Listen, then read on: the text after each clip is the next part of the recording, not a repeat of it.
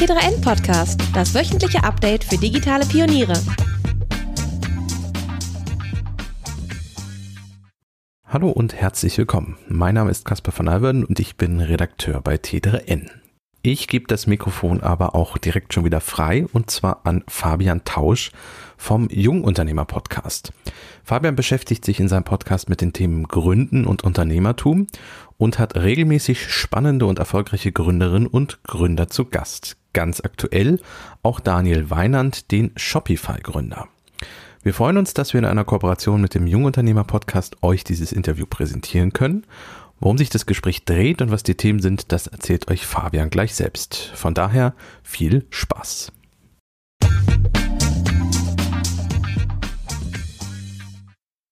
Herzlich willkommen zu einer neuen Podcast-Folge Gründer Stories und heute ähm, das erste Mal seit langem wieder ein internationaler Gast, aber ähm, trotzdem kleiner Twist, spricht ähm, sehr gut Deutsch, weil kommt aus Deutschland, wohnt nur seit Ewigkeiten in ähm, Nordamerika beziehungsweise jetzt dann Kanada. Und ähm, da kommen wir auch gleich zu, warum.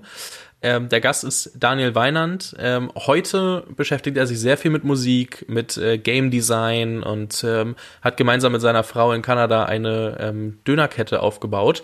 Ähm, was er vorher gemacht hat, er hat äh, zusammen äh, mit Tobias Lüttke Shopify gegründet und äh, ist seit 2005 mit eingestiegen, war dann ähm, zwischenzeitlich Chief Culture, Chief Creative und ähm, ich muss nachgucken, ähm, Chief Design Officer, also sehr viel gleichzeitig. Da kommen wir auf jeden Fall drauf, äh, wie das passiert ist. Für nochmal kurz Shopify ist die wohl einfachste und beste Lösung für E-Commerce-Unternehmen, äh, das den Shop zu managen und äh, aufzubauen und ist quasi super einfach, ähm, damit einen, einen Shop aufzusetzen.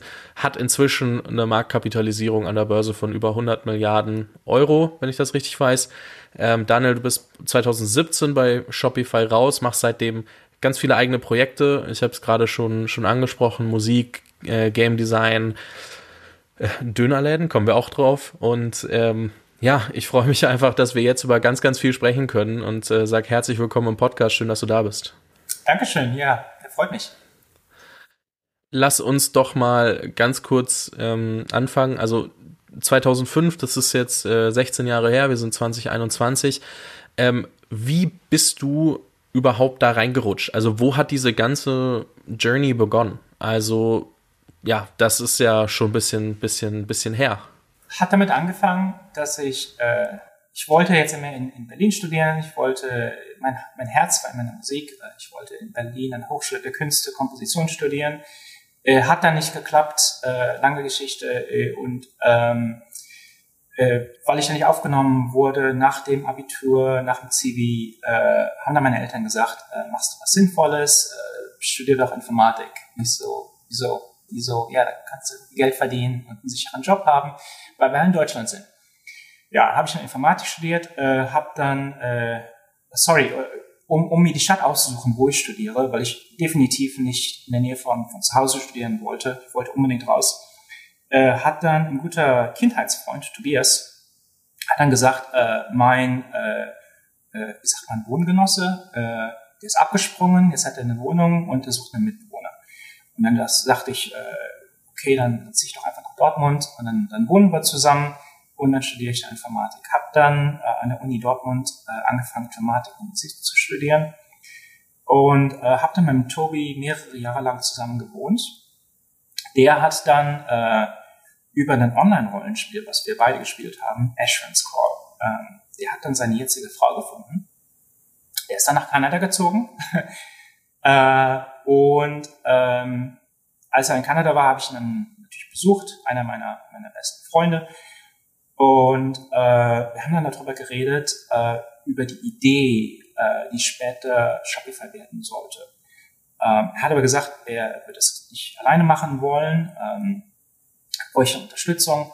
Äh, und weil wir uns halt so gut kennen und weil er halt weiß, äh, wozu ich fähig bin, äh, hat er dann gesagt, äh, super, wenn du irgendwie herziehen könntest und das mit mir aufbaust äh, hat mir dann auch erzählt, äh, wir wollen das in, in Ruby programmieren, äh, Ruby on Rails. Äh, Ruby ist eine relativ alte Programmiersprache, aber zu dem Zeitpunkt äh, war das so die, äh, das so ein Trend. Ähm, und Ruby on Rails ist gerade irgendwie neu erstanden und er war da mit äh, in der, in der Kerngruppe, die das, das haben. Ja, er hat mir dann äh, Dokumentation dazu geschickt. Ich habe mir dann, habe dann angefangen, irgendwie kleine Spieler zu programmieren, habe ihm Source Code geschickt. Er hat gemeint, Source Code sieht super aus, äh, würde ich gerne dabei haben als Mitbegründer. Und dann habe ich gesagt, na gut, also wie, wie sieht's aus, was sind meine, meine, äh, meine Optionen? Äh, weil zu dem Zeitpunkt äh, war ich irgendwie ein Semester davon weg, mein Diplom zu kriegen. Und ähm, da war dann jetzt die Frage, soll ich denn jetzt irgendwie noch ein Semester in Deutschland verbringen, äh, versuchen mein Diplom irgendwie rein reinzuschmuggeln äh, oder äh, schmeiße ich das alles weg und lasse alles hinter mir und ziehe nach Kanada.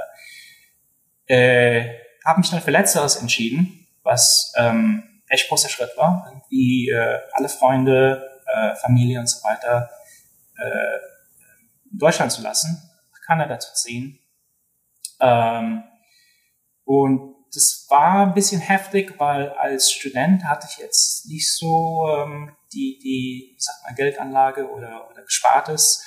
Ähm, habe dann aber glücklicherweise eine recht billige Wohnung gefunden. Also es waren äh, für, für kanadische Verhältnisse ist das sportbillig. Das waren 600 Dollar pro Monat äh, in einem Keller, der mit Insekten verseucht ist. äh, also es war jetzt wirklich äh, nicht, nicht besonders schön. Ähm, hatte dann auch nicht sehr viel Geld zum Essen, aber glücklicherweise hat Tobi nicht weit weg gewohnt und die Eltern seiner jetzigen Frau, ähm, äh, mit denen habe ich mich dann auch gut befreundet, die haben mich dann zum Essen eingeladen, weil sie wussten, ich habe halt nicht viel Geld. Ähm, aber ja, Tobi und ich, wir haben dann halt sehr viel Zeit verbracht. Wir haben quasi sieben Tage die Woche durchgearbeitet. Äh, richtiges Startup, wir hatten kein Office, wir hatten tagsüber sind wir in den Coffeeshop und äh, weil die Wi-Fi hatten äh, und normalerweise hatten die dann so die Regel, haben sie irgendwann gesagt, äh, wenn du wenn du Wi-Fi willst, dann musst du musst du Kaffee kaufen und, den Code, den man dann kriegt, der, der hält irgendwie für eine Stunde oder so. Äh, ja, und dann war es dann, musste man sich da mit den Leuten im Coffeeshop anfreunden, damit die den neue Codes geben, ohne dass du halt jede Stunde neuen Kaffee kaufen musst weil das dann noch doch wieder teuer werden würde. Äh, aber wir haben, halb haben wir im Coffeeshop gelebt, halb haben wir dann bei, bei Tobias zu Hause gearbeitet, äh, haben und, und äh, in Pausen haben wir dann immer viele Videospiele gespielt, ähm, sehr viel FIFA. äh, und irgendwann hatten wir dann, äh, hatten wir dann äh, genug, äh, da waren wir dann fünf Leute und hatten dann so ein bisschen, bisschen Geld von Angel-Investoren und haben dann ähm, unser erstes Office äh, äh, geleast und das war direkt über dem Coffeeshop, in dem wir gearbeitet haben. Ähm, was, was echt cool ist, also ich äh, gehe da manchmal noch die Straße entlang und, und sehe dieses, dieses Mini-Office im zweiten, zweiten Stock, das war echt, das waren, weiß nicht, wie viel das in Quadratmeter sind, das sind 500 Square Feet, äh, das sind, weiß ich nicht, 40, 50 150? Quadratmeter. Äh, nee, so. nee, 50, 50. So, uh, so, sorry, 500 uh, Square Feet. Ja, okay. Ich bin super schlecht im Umrechnen, aber jeder kann es für sich googeln, wenn er möchte. Ja, ich glaube, das sind, das sind knapp unter 50 Quadratmeter, denke ich mal, äh, weiß ich nicht genau. Aber es, es war halt sehr klein. Haben dann auch die, die Renovation haben wir selber gemacht, wir haben halt äh, selber gestrichen, äh, eine Wand mussten wir selber raushauen mit, mit Hämmern. Und das waren dann echt, äh, ja, da sind wir dann einfach rein und, und haben das dann äh, unser gemacht, sind zu Ikea, haben äh, Tische gekauft, äh, das war alles äh, zusammengeschustert, hat aber irgendwie funktioniert.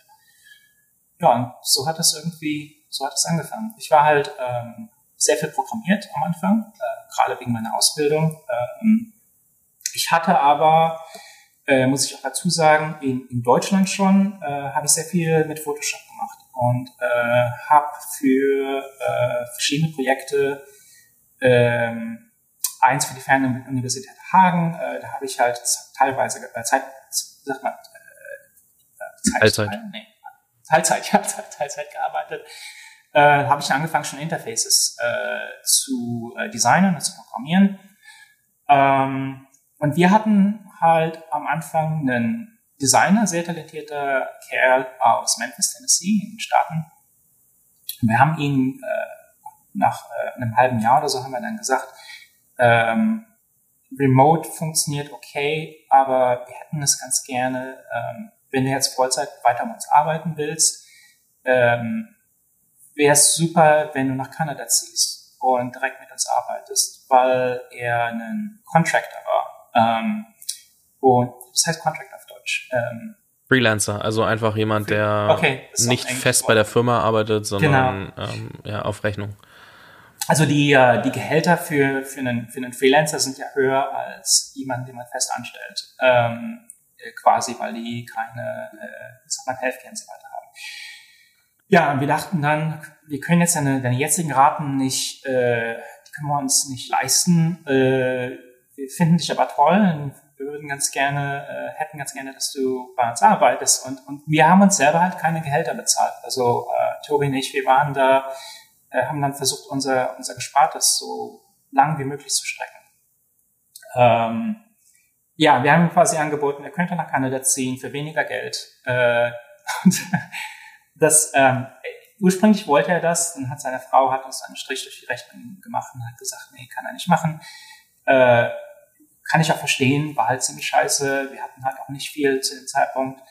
Und dann hatten wir plötzlich keinen Designer mehr. Und das war für eine, für eine Internet-Company in, sagen wir mal, Mitte 2000, äh, war das äh, eine, eine kleine Katastrophe, weil so viel ähm, mit Design gemacht werden musste. Also es war jetzt in der ähm, in den Heydays von CSS, es war ganz groß im Kommen. Ähm, und äh, weiß nicht, ob du dich daran erinnerst, aber Web 2.0 und äh, da, da gab es dann relativ viele, gab es einen relativ großen äh, Paradigm Shift äh, von, von diesen alten Seiten, also wenn du dir mal eBay, Yahoo Stores und sowas anguckst, äh, zu diesen Web 2.0 Seiten. Ähm, naja, und ich habe dann gesagt, gut, Webdesign, ich kann jetzt HTML, CSS, äh, ist das kein Problem, das mache ich dann auch, Photoshop ist kein Problem äh, ich bin dann der Designer und ähm, war dann auch, über, von, über Nacht war ich dann dafür verantwortlich, jetzt unsere Webseite, also die Broschüre äh, zu äh, instand zu halten, neue Versionen zu designen, äh, für die App selber, äh, also das Interface zu machen, neue äh, neue Features kamen fast täglich mit unserer Geschwindigkeit äh, und die mussten dann irgendwie in das User Interface integriert werden. Äh, ja, und dann äh, anfangen, irgendwie auch über Werbung und sowas nachzudenken. Und weil wir uns keine Agentur leisten können, äh, muss, haben wir dann noch die Werbung selber, alles selber designt. Und, und für einen Designer war das, vor allen Dingen für einen Designer, der das noch nie jetzt äh, als Vollzeitjob gehabt hat, war das, war das eine Menge. Also es war schon äh, sehr viel. Es hört sich auch an wie so drei Fulltime-Jobs parallel und ähm, so, als ob du sehr, sehr wenig geschlafen hättest und sehr, sehr, sehr viel wirklich mit, mit äh, ja. als, als Team ihr gearbeitet habt. Lass mich mal ganz ja. kurz einhaken. Ähm, und zwar, ich will noch mal ganz an Anfang zurück, als du nach Kanada gezogen bist. Und zwar hattest du ja, du hast zwar gesagt, du wolltest unbedingt nicht in der Heimat studieren, also direkt dort, wo du wohnst, sondern irgendwie woanders. Das wurde an Dortmund. Ähm, hat dich in Dortmund wenig gehalten und du hast gesagt, okay, Kanada klingt cool, einfach weil es ein Abenteuer ist. Oder gab es auch ähm, oder was waren die Gründe, dass du dich am Ende entschieden hast, okay, ich schmeiß alles über Bord, weil ich kann mir vorstellen, dass dein Umfeld, also Freunde, Familie, nicht gesagt haben, klar, zieh unbedingt nach, ähm, nach Kanada, weil erstens persönliche Relations, klar, und aber auch, ähm, man hat ja gerade erst die Dotcom-Bubble gehabt vor drei, vier Jahren da waren Internet-Companies wahrscheinlich nicht so der Hype und es war nicht so toll, dass man jetzt, ach, wir bauen jetzt Shopify. Ich meine, jetzt 15 Jahre später oder 16 Jahre später sagen alle, boah, beste Entscheidung, aber, also jetzt mal rein aus der, aus der ähm, Karriereentwicklung, aber damals musste es doch schon sehr hart gewesen sein, da sich nicht verleiten zu lassen von den Meinungen anderer, oder? Auf jeden Fall. Also meine, meine Freunde waren sticksauer. Äh, einer meiner besten Freunde, der, der war richtig sauer. Das, äh, weiß ich nicht, also keine Ahnung. Also es, Dortmund war super. Also ich, ich liebe Dortmund, ist, ist nach wie vor eine meiner Lieblingsstädte in Deutschland. Äh, es ist halt eine richtige Blue-Collar, Leute sind ehrlich, die sind bodenständig äh, und das sind Sachen, die ich sehr schätze an Leuten. Äh, also ganz anders als Düsseldorf. Sorry, Düsseldorf. Äh, kurzer Diss.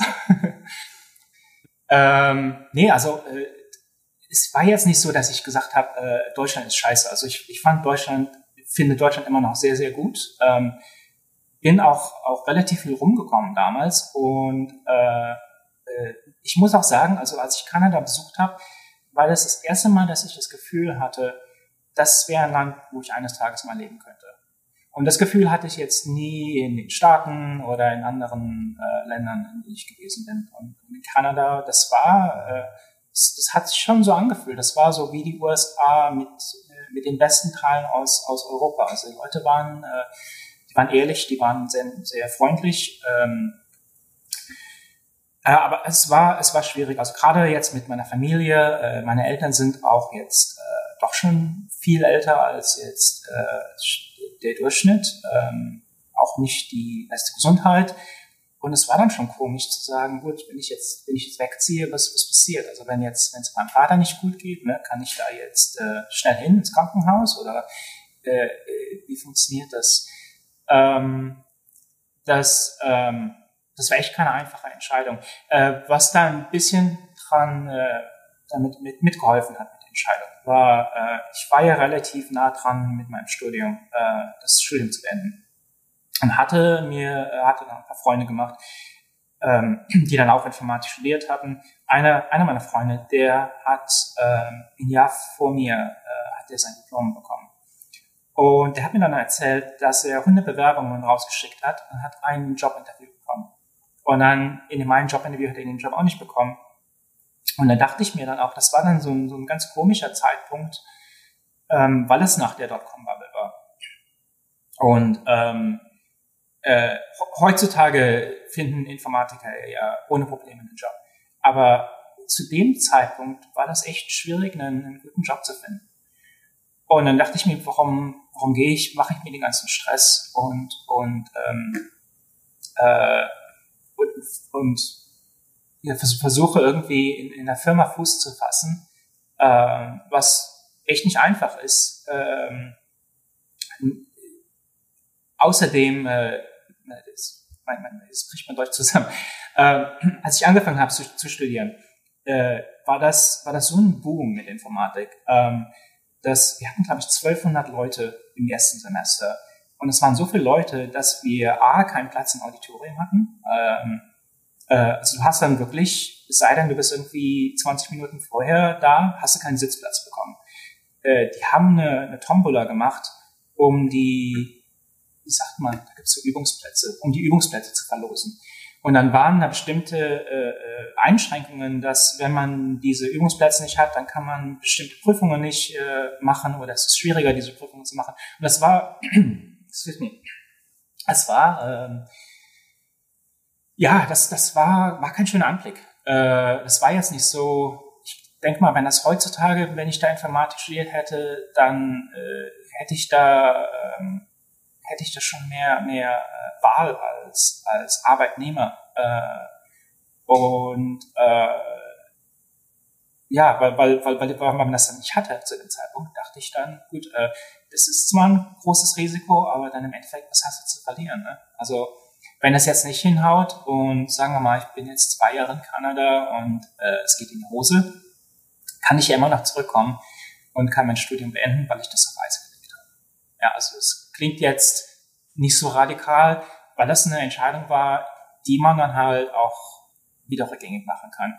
Ähm, was halt immer ganz wichtig ist mit Entscheidungen ist, dass man, jede Entscheidung darf man nicht bereuen und äh, muss die Entscheidung immer zu dem, wenn man die macht, zu dem Zeitpunkt, äh, basiert auf, auf den Informationen, die man hat, ähm, äh, dass, dass man sich da nicht in den Arsch tritt. Ne? Und äh, weiß ich, ob man, ob man so Wörter benutzen darf auf. Darfst du. Ein paar Worte zu unserem heutigen Sponsor. Language Tool ist ein intelligenter Schreibassistent für alle gängigen Browser und Textverarbeitungsprogramme. Er erkennt Fehler in nahezu allen Textfeldern im Web, inklusive Google Docs, Gmail, LinkedIn, Xing, Twitter und weiteren. Zusätzlich zu den Browser-Add-ons bietet der Language Tool eigene Texteditor, eine ablenkungsfreie Schreibumgebung im Web und als Desktop-Mac-App. Auf dem Mac können Nutzer mit einem systemweiten Tastenkürzel den Text direkt aus der Zwischenablage prüfen. Language Tool findet mehr Fehler als normale Schreibkorrekturen und ergänzt deine Texte zusätzlich durch hilfreiche Grammatik und Stilvorschläge sowie abwechslungsreiche Synonyme in über 20 Sprachen. Bisher nutzen über eine Million berufstätige und Unternehmen das Tool. Unter languagetool.com slash t3n kannst du die Basisversion kostenlos und ohne Nutzeraccount selbst ausprobieren. Hier kannst du zusätzlich 20% auf Premium sparen, um mit dieser Version beispielsweise längere Texte zu checken und mehr Fehler zu erkennen. Schau einfach auf languagetool.com slash t3n vorbei. Eine Frage, die ich, die ich da anschließen würde, ähm, also ich, ich, ich verstehe die Erklärung voll und wir hatten ja gerade auch darüber gesprochen, dass ähm, eben .com-Bubble gerade erst äh, vorbei war und das ein bisschen schwieriger war. Du meintest, ähm, ihr habt dann irgendwann die ersten Angel-Investoren reinbekommen. Also ich glaube, mich zu erinnern, dass ähm, ein Teil der erst, des ersten Geldes unter anderem vom Vater von ähm, Tobis äh, jetziger Frau äh, kam. Das hat er, glaube ich, im OMR-Podcast erzählt. Ähm, aber was war, was war so diese erste Version von Shopify, mit der ihr rausgehen konntet, wo andere gesagt haben, okay, ich verstehe, wo die Jungs hinwollen. Ähm, ich bin auch wirklich bereit, denen dafür Geld zu geben.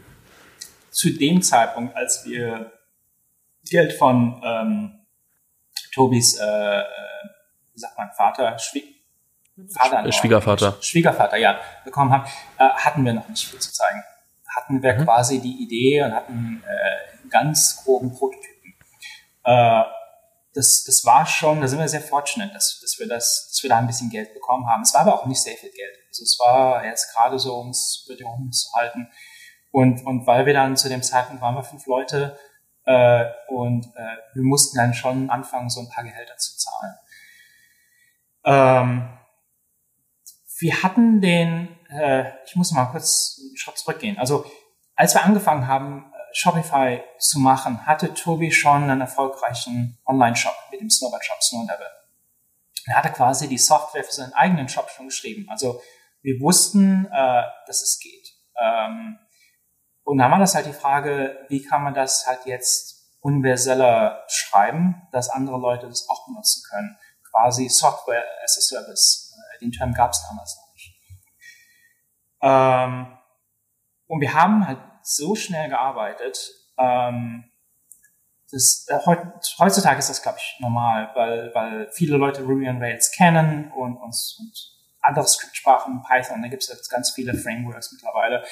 Aber das war, ähm, das war echt Neuwasser zu dem Zeitpunkt. Das haben nicht viele Leute äh, gemacht und normalerweise ist also wenn du dir äh, kom kompilierte Sprachen anguckst oder, oder alles in Softwareentwicklung, ähm, das dauert schon eine gewisse Zeit, irgendwas zu machen. Und wir haben das in so einem, äh, in so einem Tempo, äh, haben wir, haben die Feature rausgehauen, dass wir innerhalb eines Jahres hatten wir was, was relativ ähnlich ist zu dem Shopify, was man heute sieht. Also es ging, das ging relativ schnell. Was? Ähm, ja, genau. Also da, das habe ich vergessen, mit nochmal nachzufragen, weil es ja eben aus dieser Idee entstanden ist, dass Snow Devil schon gab. Gemerkt, Tobi gemerkt hat, wenn ich das richtig weiß, dass ähm, darfst du aber bestätigen, am Ende hast du es erlebt, nicht ich. Ich muss ja sagen, ich habe das aus, alles aus Research dann am Ende und aus äh, Interviews, die er gegeben hat. Aber dass es halt eben kein System gab, äh, womit man einfach einen eigenen äh, Store bauen konnte und somit dann die Idee entstanden ist, zu sagen, okay, wir brauchen das, das äh, oder wir wollen das anderen auch zugänglich machen, weil wir glauben, dass es ein substanzielles Problem löst. So. Ähm, nochmal noch mal, ähm, mehr, mehr Kontext. Das heißt, ihr hattet euren ersten Case durch, durch äh, Tobis Online-Shop ähm, wann, wann hattet ihr, also oder wie seid ihr auf die, die ersten anderen User zugegangen? Also damals ähm, ist ja auch, es gab kein Facebook Performance Marketing, es gab kein Instagram Marketing, es gab vielleicht, es gab AdWords ähm, zu dem Zeitpunkt, glaube ich. Aber was waren so die Momente oder, oder die, die Punkte, wie seid ihr an die ersten Kunden gekommen und wie eng habt ihr mit denen zusammengearbeitet, um eben zu validieren, wie ihr Features ausrollt? Ähm, wir hatten zwei große Communities, in die wir getappt haben. Äh, eines war die Ruby on Rails Community, weil Tobi ja ein Kern, Kernmitglied äh, war. Äh, und das, das war eine, eine sehr äh, tight-knit Group. Also es waren, ähm, die Leute waren sehr begeistert, äh, einfach zu sehen, äh, was andere Leute mit der Sprache und dem Framework machen konnten. Und da hatten wir dann äh, relativ viele Leute, die da die Augen auf uns gehalten haben, um zu gucken, hey, kann man einen Online-Store mit Ruby on Rails machen? Wusste ich gar nicht. Das klingt so, ähm, hatte, hatte bis dahin hat das noch, hat sich das noch keiner äh, überlegt.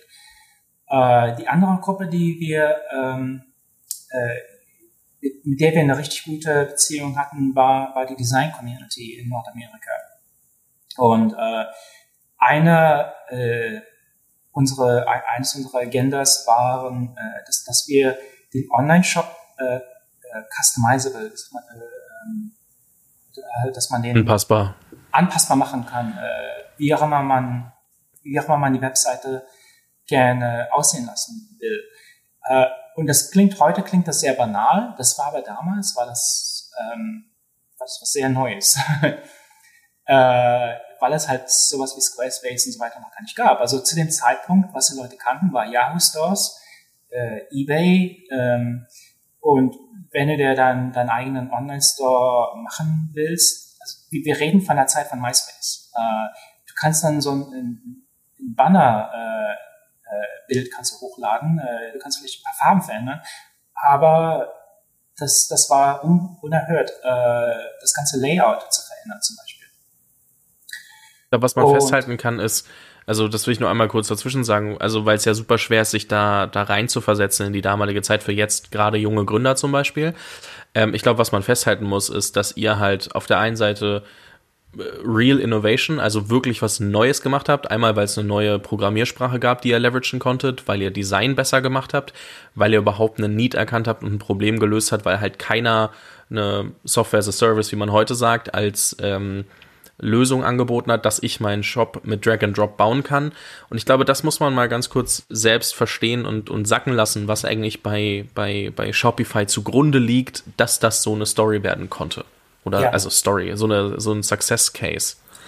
Ja, wenn man, wenn man heutzutage, wenn man auf, auf die Sachen auf Shopify guckt, äh, würde man, würde man das nicht ähm, äh, denken, dass viele der Sachen, die wir gemacht haben, äh, haben, hat vorher noch keiner versucht zu machen. Äh, selbst kleine Details, wenn du dir den Checkout anguckst. Ähm, äh, wir haben relativ äh, früh herausgefunden, dass wenn man eine Kreditkarte in so ein Textfeld eingibt, äh, kann man anhand der Kartennummer äh, kann man sehen, ob es eine Visa-Card, eine Mastercard oder so weiter ist und da dann das entsprechende Icon einblenden.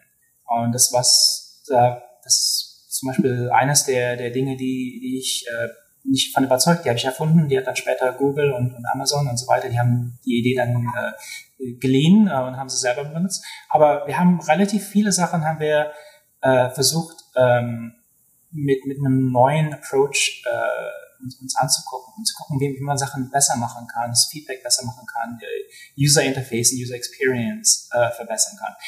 Äh, mal kurz zurückzukommen, um auf, auf die äh, Customization äh, von einem Online-Store.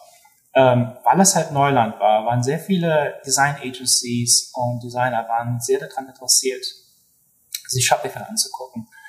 Und wir haben dann ähm, sehr gute Verbindungen gemacht mit Agenturen. Ähm, und Agenturen haben uns dann erzählt, das ist, was sie ganz gerne bräuchten für ihre, für ihre Kunden. Weil normalerweise, wenn du jetzt äh, ein Brick-and-Mortar-Geschäft anguckst und die sagen, die wollen jetzt online gehen, zu dem Zeitpunkt, die brauchen eine Webseite, äh, da gab es halt jetzt nicht so viel zum selber machen. Äh, die sind dann zu einer Agentur gegangen und haben gesagt, hier Agentur, hier sind hier ist irgendwie ganz viel Geld und bauen mir mal einen, einen Online-Store.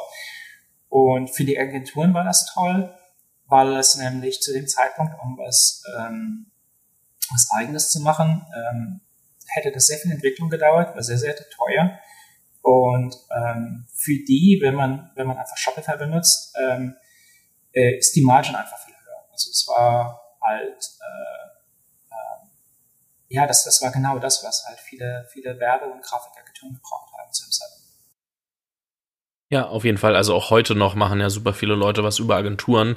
Ähm, und weil sie immer noch, also entweder sind sie in einem, in, an einem Punkt, wo sie sich nicht selbst neu, ob das jetzt WordPress, Shopify oder die verschiedensten Formen für was auch immer man als Website Case hat, äh, beibringen können oder wollen aber die Möglichkeiten sind da und damals ähm, gab es das nicht. Was ich bei euch spannend fand, ähm, was ich auch glaube, ähm, wenn ich wenn ich das jetzt einfach frech als Behauptung reinstellen darf, euer Pricing ist ja heutzutage, ich weiß nicht, ob das immer schon war, bin ich gleich mal gespannt, ähm, ein monatlicher Betrag plus ein kleiner Teil des Umsatzes, der über den Shopify Store generiert wird, was euch ja die Möglichkeit ähm, gibt, ähm, in Vorleistung zu gehen, relativ günstig einen Shop-Software anzubieten, aber dann auch mit dem Shop mitzuwachsen. Das heißt, wenn jemand über euch, sagen wir mal, hunderte Millionen an Umsatz macht, dann habt ihr auch dementsprechend über den Kunden deutlich mehr Geld. Glaubst du, also Frage vorab, ist das Pricing schon immer so gewesen oder habt ihr das erst später eingeführt?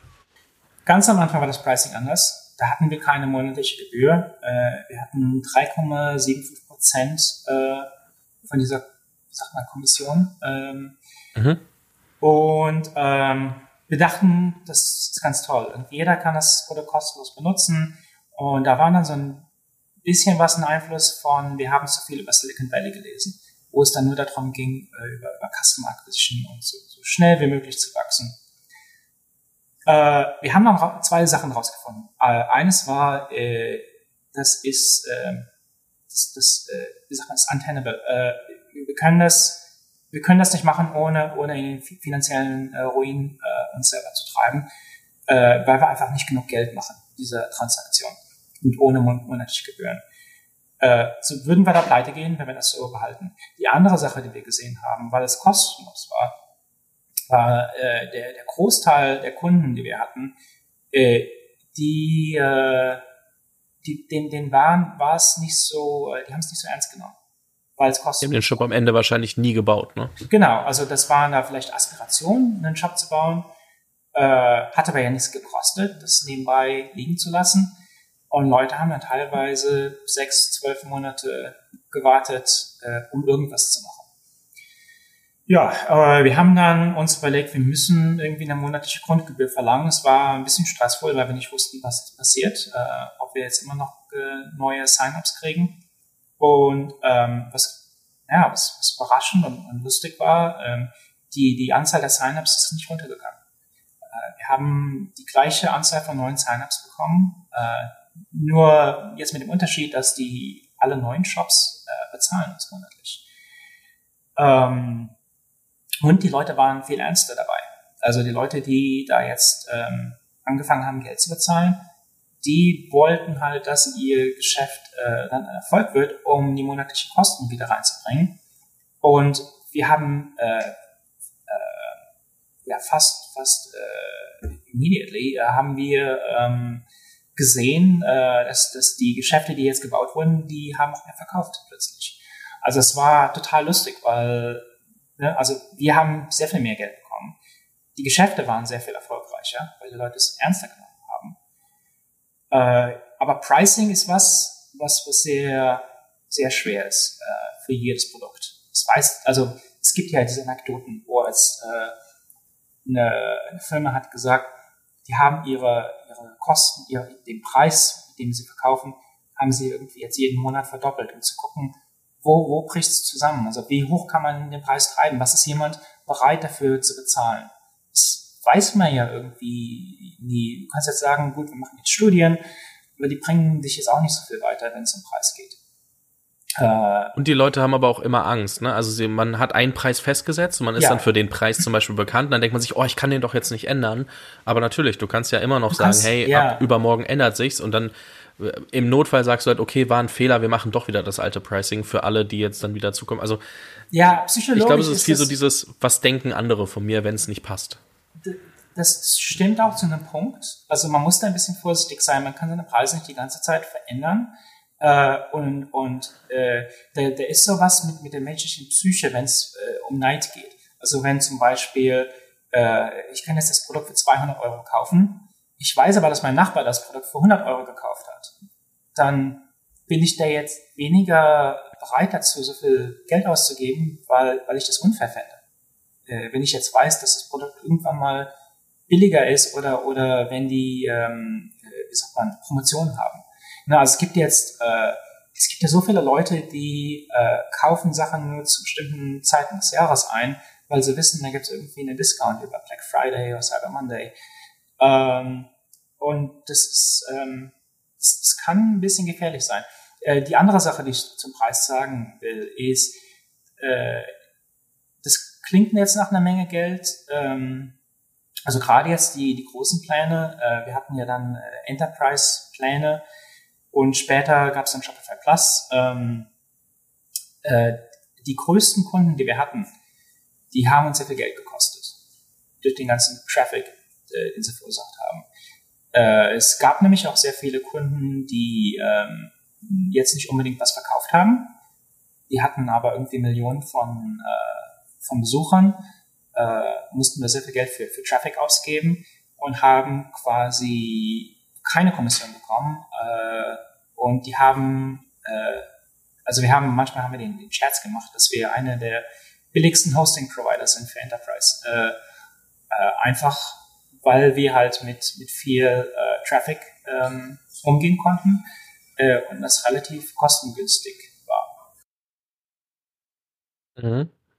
Ich habe äh, tatsächlich auch selten mitbekommen, dass auch in den letzten Jahren ähm, Shopify abgestürzt gestürzt ist. Also es ist, glaube ich, ein, zwei Mal hat man es vielleicht mitbekommen, aber das war wirklich super selten. Also ihr seid nicht dafür bekannt gewesen, dass ihr, also gefühlt war Facebook öfter off, offline, als ihr es wart. Ähm, und da hängt dann Instagram, WhatsApp und Co. mit dran. Und ähm, das also jetzt denkt jeder, ja, WhatsApp, Instagram und Co. nutzt jeder, aber wenn man sich mal anschaut, was inzwischen alles auf Shopify aufgesetzt ist, es sind sehr viele der Online-Shops, die man heutzutage besucht und dementsprechend kann man sich ziemlich sicher sein, dass man es mitbekommen hätte, wenn ihr Probleme hättet. Also äh, das ist schon Tobi, sehr, sehr krass. Tobi hat das Buch gelesen. Ich hoffe, der ist nicht sauer, wenn er das jetzt hört. ja, er hat, also wir haben, wir haben ähm, äh, das Buch Anti-Fragility äh, haben wir, haben wir beide gelesen.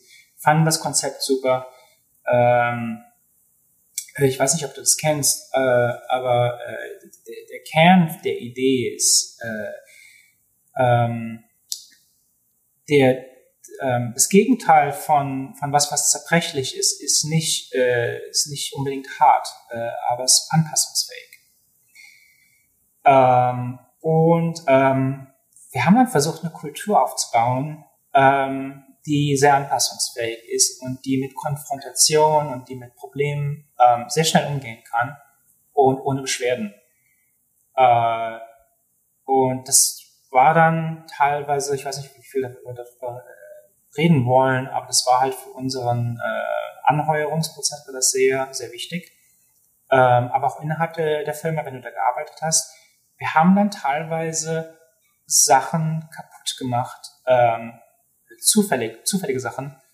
Äh, A, um zu gucken, was passiert, aus, aus Neugierde. Äh, B, um die Leute äh, resi resilient zu machen, also ähm, äh, darauf damit umgehen lernen, äh, was, was passieren kann. Äh, also wo dann wirklich auch Tobi irgendwann mal hingegangen ist und hat dann äh, sich die Serverfarm angeguckt und hat dann angefangen, ähm, zufällige Server auszumachen.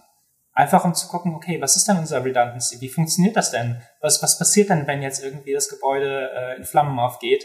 Und ähm, wie ist unsere äh, Bereitschafts-, äh, unsere äh, Reaktionszeit da? Ähm, das fanden die Leute jetzt nicht so lustig. Wie, wie fanden das lustig? Also, aber die, die Leute, die da dran gearbeitet haben, die fanden das nicht so lustig. Aber die haben sich dann sehr schnell dran gewöhnt. Das, das ist halt eine Sache, die uns sehr wichtig ist äh, wir machen Sachen kaputt und dann gucken wir, was passiert. Und ähm, wir wollen, äh, wir wollen halt eine, äh, eine robuste Mentalität aufbauen innerhalb der Firma.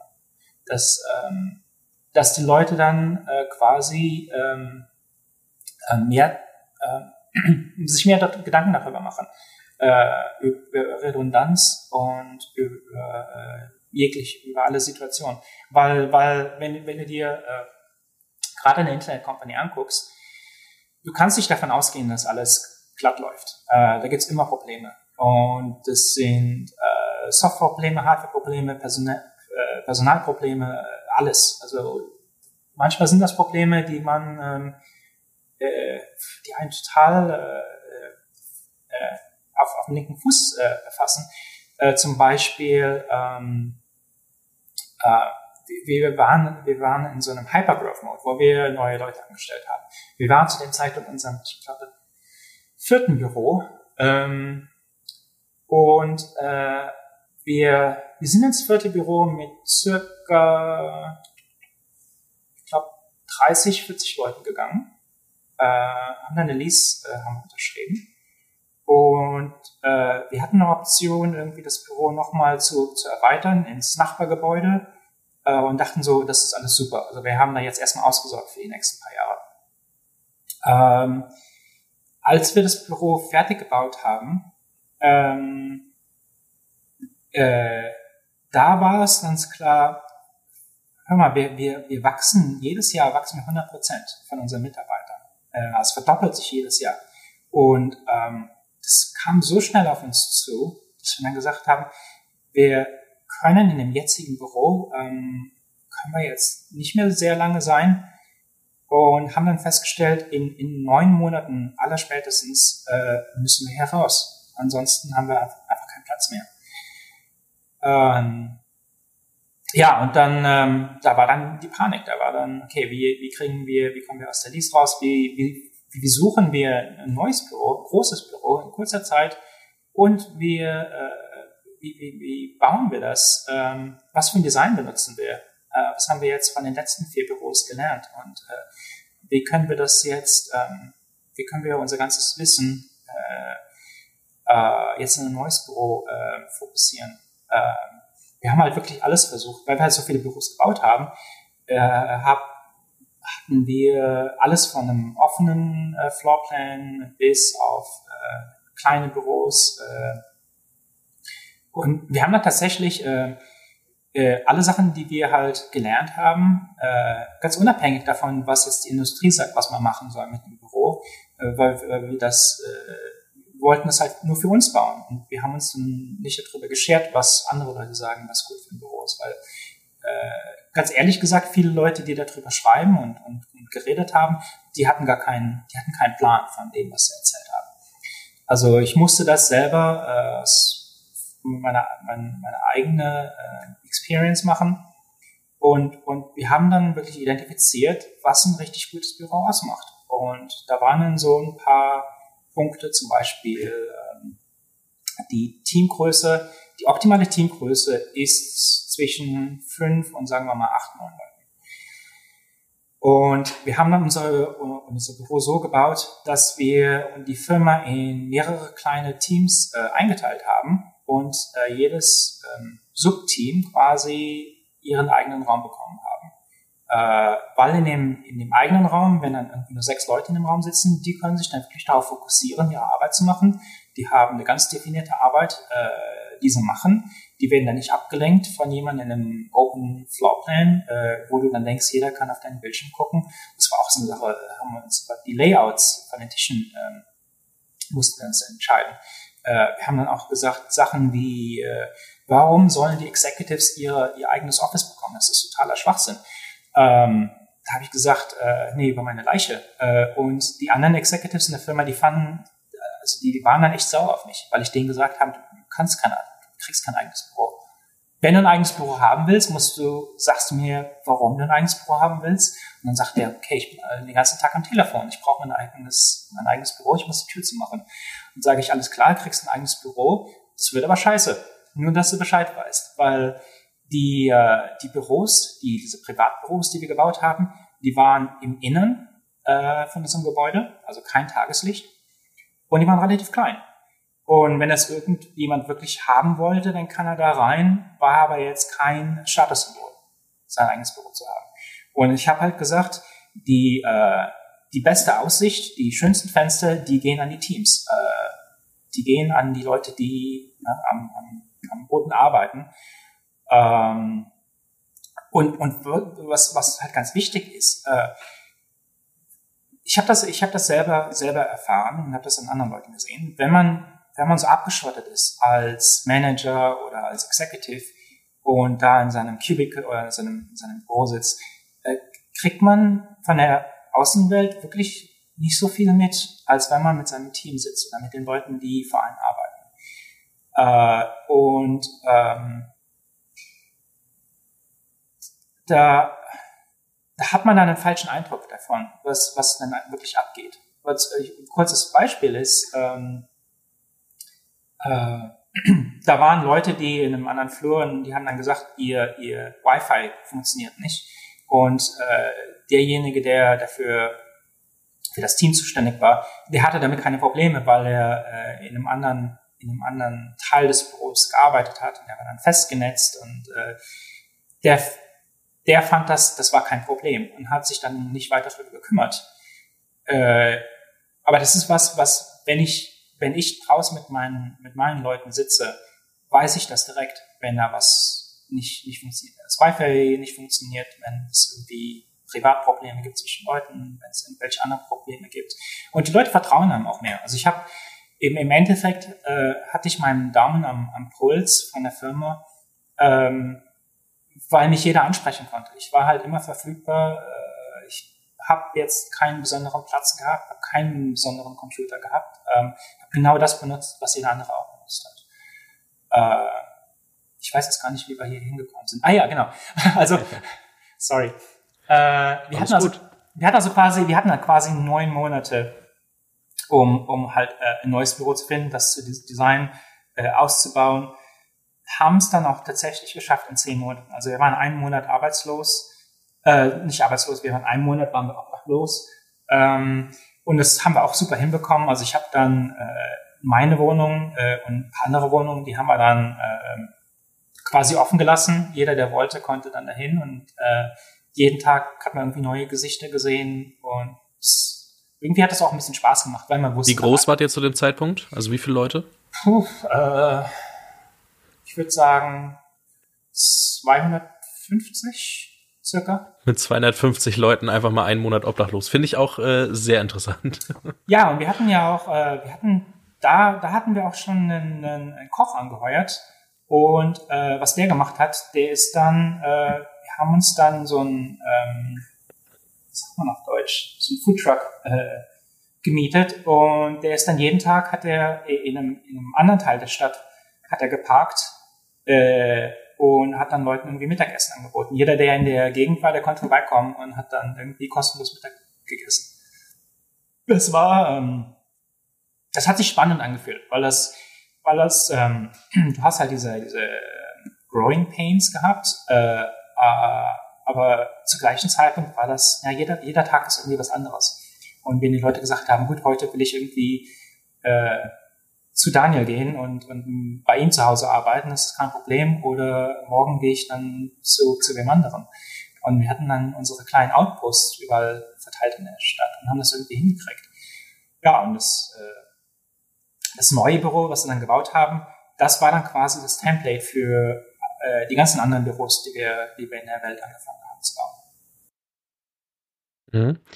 Ähm, eine Frage, die ich habe, weil, also, du meinst vorhin, du warst Ansprechpartner äh, immer, immer da. Ähm, gut, du hattest auch irgendwie jede Rolle, die man haben kann in meinen Augen, aber ähm, das mal, das mal scherzhaft gesagt. Aber dein Thema war ja auch eben, wie bauen wir äh, unsere Organisation auf, also auch teammäßig. Und du meintest Teams fünf bis neun Leute. Ähm, ab wann habt ihr angefangen, in Teams zu unterteilen? Part 1 und Part 2. Ähm, wie sah das hierarchisch aus, sage ich jetzt mal? Also war's, waren das Teams dann vielleicht noch ein, zwei Ebenen drüber, die das dann gemanagt haben und das dann an dich reportet haben? Oder wie hast du es geschafft, am Zahn der Zeit zu bleiben und da wirklich alles mitzubekommen? Ähm, bist du selbst sehr viel mit den Teams äh, unterwegs gewesen? Also nur, dass man das mal versteht, wie man, wie du in einer Erwachsenenorganisation trotzdem ähm, alles mitbekommen hast und dieses Vertrauensverhältnis ähm, aufrechterhalten hast. Ja, es ist eine das ist eine Frage, wenn ich die vollständig beantworten würde, hätten, hätten wir keine Zeit mehr. Äh, ich versuche das mal irgendwie zusammenzufassen.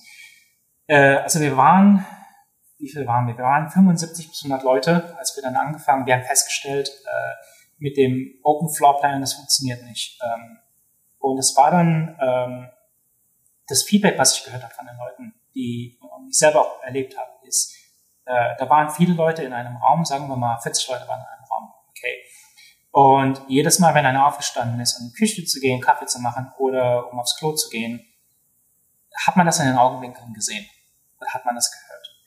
Im Endeffekt haben mehr und mehr Leute haben Kopfhörer äh, getragen, äh, weil sie halt so abgelenkt waren von dem Lärm.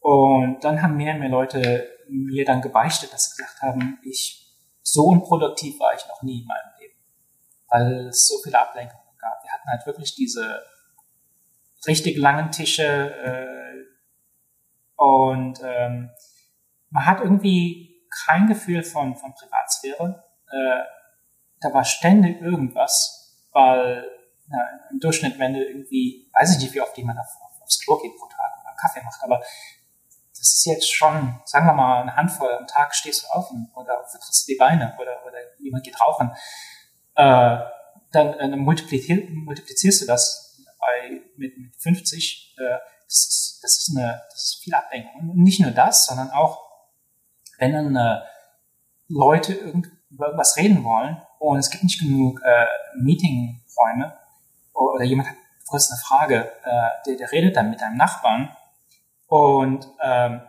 vielleicht ist der Nachbar in deinem Team und die Unterhaltung ist interessant. Oder der Nachbar arbeitet an was ganz anderem und dann reden die über irgendwas und, und währenddessen versucht sich auf irgendwas zu fokussieren. Und, und deswegen sind, diese äh, Open Floor Plans ähm, ziemlich scheiße. Aber um dann auf deine Frage zurückzukommen, also wie, wie man das dann äh, unterteilt. Wir haben das dann tatsächlich ähm, äh, wir haben, wir haben das ein paar Mal geändert in unserer Laufzeit in Shopify. Äh, und der, äh, die, die größten Veränderungen waren immer, wenn es darum ging, äh, wer kümmert sich um das Produkt. Und im Endeffekt hast du, ähm, hast du eine Trifecta zwischen einem Developer, einem, ich sag mal, Designer äh, und einem Produkt, äh, einer Produktperson. Ob das jetzt äh, Project Manager oder Product Manager ist, da gibt es auch eine Unterteilung. Ähm, aber quasi hatten wir diese drei Stränge für eine sehr, sehr lange Zeit, wo halt alle Developer hatten, sind dann später zum, haben zum CTO ähm, reported, äh, die ganzen äh, Designer ähm, sind alle hoch zu mir. Äh, die ganzen Produktleute sind hoch zu einem äh, CPO, Chief Product Officer. Ähm, ja, und äh, und da war das dann quasi wie, wie so ein Baum. Also da waren dann diese äh, Team-Managers, äh, die hatten dann irgendwie, sagen wir mal, fünf Direct Reports und dann war dann eine Stufe drüber äh, und dann ging das relativ schnell. Das war jetzt, das war relativ flach, würde ich sagen, von der, von der Struktur. Ähm, aber wir haben halt versucht, das so zu machen, dass ähm, Manager nie mehr als, sagen wir mal, sechs Leute unter sich hat. Ähm, das ist so quasi so der Sweet Spot. Ähm, es sei denn, jemand ist wirklich sehr erfahren, äh, ist es sehr schwer für jemanden verantwortlich zu sein und selber noch Arbeit zu machen, äh, wenn man äh, zu viele Leute hat, äh, zu viele Leute unter sich hat. Ähm, also zu meiner, zu einem Zeitpunkt hatte ich 175 Leute unter mir. Äh, das waren nur die Designer und äh, also alle die ganzen Leute von der User Experience, der UX haben, was das sind Designer, Content Creator, äh, Videographers äh, und äh, UX Researchers. Äh, und und dann hatten wir noch die ganze Sache mit mit alles, was mit interner Company äh, Kultur zu tun hat, also äh, äh, HR, wie heißt denn das? Äh, ja, Recruiting einfach. Ja, genau. Also Recruiting, aber auch Person Personalwesen. Das habe ich auch alles gemacht. Mhm. ähm, ja, wo war ich stecken geblieben? Ähm, wir haben dann, wir haben dann später festgestellt ähm, oder damit rumexperimentiert, äh, ob man jetzt wirklich diese Produktleute braucht, äh, wie das aussieht, äh, warum man nicht sagen kann, ein Developer ist dafür zuständig, weil ihm das Projekt wichtig ist, oder sagt ein Designer oder ein Researcher an einem Projekt ist der Projektsitzer äh, und das hat dann auch ganz gut geklappt. Äh, Im Endeffekt ist es wirklich, wie man, wie man halt seine Firma strukturieren will. Aber am wichtigsten ist es, ähm, was das Interface ist zwischen den Executives oder dem, besser gesagt dem CEO, wie er mit seiner Firma kommunizieren will und wo man, wo man den meisten Einfluss drauf haben will. Weil wenn du das Ganze abstrahierst in einem Computerprogramm äh, oder sagen wir mal, die Firma ist ein Produkt und du guckst dir die Interfaces an, äh, wo passieren Interaktionen, äh, wie passieren die, was kann gemacht werden zwischen welchen Leuten, dann kann man relativ einfach oder relativ straightforward kann man dann modellieren, wie man die Firma aufbauen will, äh, für jetzt, aber auch dann für die Zukunft. Macht das Sinn? Macht Sinn, macht Okay. Sinn, auf jeden Ja. Fall. Ähm, und weil du meintest, wenn du die Frage komplett ausführlich beantwortest, dann haben wir keine Zeit mehr. Für jeden, der sich jetzt denkt, Fabi, du musst da noch nachfragen, ich werde mit Daniel sprechen und schauen, ob ich ihn nochmal einladen darf. Ähm, das machen wir dann aber, ähm, machen wir off the, off the record ähm, in, in Ruhe. Ähm, aber es gibt ja noch ein bisschen mehr. Also deine Shopify-Zeit war ja dann ähm, 2017 ähm, zu Ende. Ähm, das ist meine letzte Frage zu Shopify für heute. Äh, und zwar, wie kam es, dass du dann irgendwann gesagt hast, okay, ich verlasse die, die Firma? Also welche Beweggründe waren da für dich dabei? Ja, das ist, äh, das war echt ein schwieriger Schritt, muss ich sagen. Das war eine richtig, richtig schwierige, schwierige Entscheidung. Zwei, zwei Gründe, nee, mehr, mehr als zwei Gründe, viele Gründe, aber, aber die Hauptgründe für mich, warum es so schwer war, war, äh, Tobi ist ein Freund, äh, sehr guter Freund. Ähm, ich weiß nicht, wie er die Nachricht aufnimmt, wenn ich ihm sage, dass ich die Firma verlassen will. Ähm, die zweite Sache ist, ähm, obwohl ich in den ersten zehn Jahren oder so mit Imposter-Syndrom umgehen musste, wo ich dachte, eines Tages finden die raus, dass ich eigentlich gar nichts kann.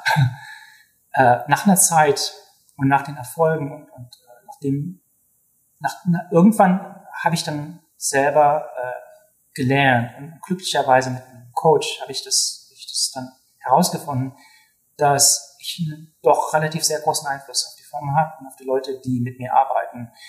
Äh, und dann war es natürlich, äh, ohne jetzt falsche Bescheidenheit, ähm, dachte ich, das, das wird nicht einfach, ähm, weil ich für so viele ähm, Sachen innerhalb der Firma zuständig war. Ähm, wenn ich da jetzt von heute auf morgen weggehe, äh, wäre das, wäre das relativ schwierig ähm, für die Firma äh, kurzfristig. Und dann drittens, ähm, die, äh, die Leute, die, die sind schon wie so eine Art Familie geworden. Also ich habe halt ähm, sehr viele Freundschaften abgeschlossen innerhalb der Firma. Äh, für mich war das, waren die Leute viel spannender als das Produkt. Ähm, was mich für lange Zeit in der Firma gehalten hat, war wirklich äh, Leute wachsen zu sehen, denen beim Wachsen helfen zu können. Äh, und, und diese Freundschaften, die waren halt total wichtig für mich. Ähm, äh, und dann letztlich, was jetzt kein, ist nicht der Hauptpunkt ist, aber ich habe halt, würde dann sehr viel Geld auf den Tisch liegen lassen. Ne? Wegen mit Stock Options und, und mit der, mit der, wie viel die Firma wert ist. Ähm, also als zu dem Zeitpunkt, als ich raus bin, war es jetzt noch keine 100 Milliarden, aber es war schon sehr viel Geld. Und ähm, da jetzt, wenn ich, wenn ich jetzt selber rausgehe, kriege ich davon überhaupt nichts. Und äh, ja, habe ich das alles abgewogen und habe dann aber gesagt, ähm, so begeistert, wie ich am Anfang gewesen bin, ne, ich habe ja eh, äh, vorher habe ich ja erzählt, wir haben sieben Tage die Woche gearbeitet, äh, locker irgendwie 80, 100 Stunden dran geschafft. Äh, und das war kein Problem, weil ich davon von, von, von der Problematik so begeistert war. Und das und, ich war auch immer begeistert, jedes Mal, wenn ich einen neuen, ähm, ich sage jetzt nicht Titel, aber eine neue Herausforderung, eine neue Verantwortung bekommen habe, gab es irgendwie wieder was zu entdecken, gab es wieder ein Problem zu lösen. Und das fand ich immer super spannend. Ähm, ich, ich persönlich äh, mag es nicht, an Sachen zu arbeiten, die ich äh, komplett rausgefunden habe. Also wo ich genau weiß, äh, wie die funktionieren. Und, dann bekommt, dann wird das ähm, operational. Äh, und das ist okay, das kann ich machen. Das, das nagt aber mir. Und das will ich jetzt, ähm, das will ich jetzt keine 70, 80 Stunden machen. Ähm, ja, es, es fühlte sich irgendwann fühlte sich einfach an. Ich, ich habe halt irgendwie die, die Begeisterung verloren diese Passion für, für, das, Pro, für das Problem, was wir als, als Firma ähm, gerne lösen wollen, weil ich gedacht habe, äh, im, im, äh, groß genommen haben wir das quasi schon gelöst. Und die meisten Probleme, äh, die ich lösen musste, die habe ich auch gelöst. Äh, es war quasi wie so am Ende von so einem Videospiel, wenn man irgendwie alles gemacht hat. Man hat die ganzen Charaktere hat man gesehen, die ganzen Questen hat man gesehen. Äh, warum soll man das jetzt noch weiterspielen? Ne? Und, ähm, und dann dachte ich so, ich könnte jetzt, ich könnte jetzt noch coasten in der Firma, äh, also ohne Problem. Ich kann meinen Job machen, kann mein Riesengehalt abverdienen. Äh, ich dachte, das ist, nee, das ist eine Verschwendung. Also der, der gleiche Grund, warum ich, ähm, warum ich gesagt habe, ich, ich will der Firma beitreten und mache das und, und riskiere das, ähm, weil ich fest dran glaube, ist, sehr ähnlich, weil äh, zu, zu, zu dem Zeitpunkt, wo ich dann gesagt habe, nee, ich muss jetzt Sachen machen, die mir persönlich sehr wichtig sind. Äh, und das ist Musik zu schreiben und es ist an, an verschiedenen anderen Sachen zu arbeiten, für die ich niemals wirklich die Zeit hatte. Und das ist so diese Opportunity Cost. Ähm, jetzt auch nicht ähm, zu, ähm, zu bequem äh, zu sein. Und, und ich glaube, der, der Default-Mode für, für fast alle Menschen, ähm, da muss man sich echt zwingen, damit das nicht so ist, ist es einfach sehr bequem zu sein. Ähm, und wenn man halt ein bequemes Gehalt hat und eine bequeme Wohnung hat und ähm, sich um weiter nichts kümmern muss und keine großen Entscheidungen treffen muss und, und keine Veränderungen sieht, das ist was, was normalerweise fast alle Leute bevorzugen. Und ähm, ich versuche, äh, hin und wieder versuche ich selber sehr, sehr unbequem zu sein. Und ich habe halt gemerkt, dass jedes Mal, wenn ich sehr unbequem ist, es ist eine Möglichkeit, selber zu wachsen und äh, neue Sachen über sich rauszufinden. Ich finde super spannend. Ich musste kurz schmunzeln, als du gesagt hast, es ist wie ein Videospiel, das man durchgespielt hat, weil du jetzt an einem Videospiel arbeitest. Deswegen ja. weiß ich, woher der Vergleich kam. Aber ich musste wirklich kurz schmunzeln, weil du deine neue Herausforderung ja im Bauen eines Videospiels jetzt äh, quasi ähm, für dich gefunden hast. Und ähm, parallel natürlich in der Musik. Also das äh, gar nicht unterschlagen, Musik. Und äh, da hast du mir auch davor schon erzählt, dass du verschiedene Musikrichtungen machst. Ähm, ich lasse dich das gerade nur nicht alles erzählen, weil ich äh, weiß, dass, dass unser Call gleich zu Ende ist. Und ähm, ich nochmal fragen will, wenn du dir jetzt dieses äh, Thema Game Design und, und Videospiel bauen anschaust, was hast du aus deiner Shopify-Zeit mitgenommen, wo du gesagt hast, okay, das muss ich dieses Mal anders machen? Also gab es Dinge, wo du dir sicher warst, okay, das äh, will ich komplett anders angehen oder äh, so oder ja, wobei am Ende ähm, Shopify kann sich kann man sich wahrscheinlich auch nicht beschweren, wie das gelaufen ist. Ähm, aber ich glaube, du weißt, was ich meine. Also, was waren so Dinge, wo du. Wie bist du an die Sache rangegangen? Ähm, ja, wie viel Zeit haben wir, um noch Geschichten zu erzählen?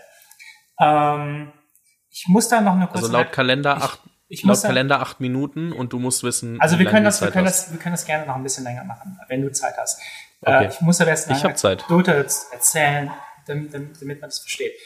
Ähm, Tobias ist ein sehr, sehr guter Freund. Äh, über die Jahre äh, äh, haben wir uns, haben, haben wir sehr heiße Diskussionen gehabt. Äh, aus, als Außenseiter könnte man sagen, haben wir uns gestritten. Ähm, war aber normalerweise nicht der Fall. Normalerweise äh, waren wir beide immer sehr todehrlich miteinander. Und es war, glaube ich, eine der Zutaten für unseren Erfolg und wie wir mit, wie wir zusammen sehr gut arbeiten können. Weil äh, wir beide sehr, ähm, wie sagt man, ähm, welcoming, äh, wir sind, wir sind äh, sehr offen. Sehr offen für, für Kritik, sorry. Äh, also wenn er sagt, okay, das, was du gemacht hast, ist scheiße, dann habe ich das jetzt nicht persönlich genommen und habe gesagt, okay, was findest du denn scheiße? Ne? Und äh, andersrum genauso. Also ich habe da jetzt kein Blatt vor den Mund genommen. Äh, ich ich glaube, wenn, wenn andere Leute, wenn immer wenn die das gehört haben, wie ich mit dem Tobias umgehe manchmal, haben gesagt, du kannst doch so mit dem CEO nicht reden. Ich so, doch, kann ich. Und das braucht er auch. Äh, das ist auch wichtig. Äh, also jetzt, es ging jetzt nicht darum, uns jetzt, uns jetzt, jetzt die ganze Zeit zu beleidigen, aber wir haben es halt jetzt nicht irgendwie falsch genommen. Und, und das ist auch, das ist, ich denke, das ist sehr wichtig. Äh, da gab es aber hin und wieder auch Momente, wo wir uns dann in die Haare bekommen haben. Und äh, einige der Momente waren dann tatsächlich, äh, ich habe ja erzählt, ich war ja für das ganze Design und so weiter zuständig. Und äh, wir hatten halt ein Logo, das Logo habe ich kommuniziert äh, und das war, im Endeffekt habe ich mit meinem Team geredet und die haben mir gesagt, okay, ähm, funktioniert jetzt nicht so toll als Logo. Das war zu dem Zeitpunkt, wo wir äh, an die Börse gegangen sind. Und, sorry, ich habe Hund gerade hier. ähm, wir haben, ich habe dann, hab dann mit meinem Team haben wir dann darüber geredet, äh, ob das Sinn macht, das sofort zu verändern, das Logo, äh, in das, was man heutzutage sieht, oder ob wir das später machen sollen. Und wir waren uns dann einig, ähm, je früher wir das machen, desto besser. Und ähm, während der Tobias halt ähm, äh, noch, äh, äh, wie sagt man, ähm, äh, mit den ganzen Dingen äh, zu tun gehabt hat, äh, um an die Börse zu gehen. Und das war dann im Privatchat rumzufliegen und irgendwie mit, mit Banken und weiter zu reden. Äh, da war ich äh, froh, dass ich da nicht dran teilnehmen musste. Habe ich dann beschlossen, okay, wir verändern jetzt das Logo in der Mitte von allem, was passiert. Und ähm, was auch lustig war, weil was wir, weil wir äh, das große Banner, was dann an der New York Stock Exchange äh, irgendwie vier Stockwerke hoch ist, das war mit unserem alten Logo noch gedruckt worden. Und das ganze Material, was wir in die Bank gegeben haben, hatte alle das alte Logo. Das war mir alles egal. Ich dachte einfach so, es muss verändert werden, warum warten wir? Äh, ich habe das dann halt über Nacht verändert und habe dann einen sehr, ähm, sehr zornigen Anruf von Tobias in der Mitte der Nacht bekommen. Der meinte, was fällt dir dann ein? Und dann alle möglichen Namen genannt und hat dann gesagt, das kannst du nicht machen. Und du musst das, zumindest musst du mir das, ähm, muss ich das absegnen. Und äh, obwohl er zugestanden hat, das, das ist viel besser jetzt, war er sehr drüber beleidigt, dass, äh, dass ich das nicht mit ihm abgesprochen habe äh, und dass ich das jetzt nicht seinen Segen bekommen habe, das zu verändern. Ich habe dann ähm, hab dann hab dann ein sehr sehr gutes Gespräch mit ihm gehabt und habe dann gesagt, äh, hör mal, also ähm, wir machen beide machen wir viele Entscheidungen äh, und äh, die Leute, die die Entscheidungen in ihren Bereichen machen, denen musst du einfach vertrauen. Ansonsten sind es nicht die richtigen Leute. Äh, du hast nicht die Kapazität. Zu dem Zeitpunkt waren wir, weiß ich nicht, zwischen 1000, 2000 Leuten, kann ich nicht mehr dran erinnern. Du hast nicht die Kapazität, dich wirklich um alles zu kümmern in der Firma. Und, und keiner hat die Kapazität. Und äh, kann dir garantieren, aus den zehn Entscheidungen, die ich treffe, sind, äh, ist bestimmt eine falsche dabei, aber die anderen neun sind richtig und sind gut. Äh, und wenn wir uns darauf einigen können, äh, musst du mir mehr vertrauen. Und es war so ein bisschen halt ihn dann auch zu coachen, äh, wie er äh, mit einer größeren Firma umgehen kann. Und ich denke, was, was ich immer sehr wichtig fand, also mit den Teams, die ich gebaut habe, ist dieses, dieses Vertrauen aufzubauen. Äh, und das ist was, was ähm, jetzt in der neuen Firma, also mit der Spielerfirma, ist es nochmal wichtiger, weil wir halt nicht aus einem Büro arbeiten, weil wir alle 100% remote sind. Und ich dann einfach den Leuten vertrauen muss, dass sie, äh, ne, dass sie an, an, an den Sachen arbeiten. Und, und ich dann auch oft Konversationen habe mit, äh, äh, mit meinem Gründer und dann mit dem Team und wir sagen, okay, das ist, das ist, was wir denken, was, was unsere Roadmap sein soll. Das ist, was wir denken, was wichtig ist. Woran würdet ihr denn gerne arbeiten? Was ist euch denn und ähm, davon von vornherein ähm, dieses, dieses Vertrauen zu haben. Ähm, was natürlich auch heißt, das klappt jetzt nicht immer äh, und da muss man dann auch relativ äh, diligent sein, äh, Leute zu feuern, leider. Äh, aber wenn es klappt, ist es echt super. Ähm, ganz ehrlich gesagt ist das nicht, nicht viel anders, wie, wie ich bei Shopify gearbeitet habe. Und äh, wenn ich wenn ich eine Sache anders anders angehe als mit Shopify, ähm, ich glaube, wir haben den Luxus, dass wir einfach viel Spaß haben äh, und wir die Sachen nicht so ganz ernst nehmen, ähm, weil mit Shopify war das ja immer so. Äh, für die längste Zeit hatten wir kein Geld und dann war das so, da war die Entscheidung, haben wir eines Tages einen Exit oder machen wir eine Lifestyle-Firma? Und als wir da angefangen haben, die Series A äh, äh, zu akzeptieren, wussten wir genau, wir müssen einen Exit haben für die VCs. Ähm, und da ging das schon darum, es muss profitabel sein eines Tages, wir müssen irgendwie wachsen. Äh, und dadurch, dass ich den Luxus habe, dass ich halt meine eigene Firma finanzieren kann und dass es mir quasi im Endeffekt egal ist, ob die Firma 100.000 oder 10 Millionen macht, ähm, das spielt jetzt für mich selber keine große Rolle, für die anderen Leute in der Firma schon, weil natürlich äh, die haben dann auch einen Anteil. Äh, aber mir geht's hauptsächlich darum, irgendwie viel Spaß zu haben und, und die Zeit zu genießen, äh, äh das, das Spiel jetzt zu bauen. Jetzt muss ich natürlich fragen, du hast mir vorhin schon kurz erzählt, aber was für ein Spiel wird es denn?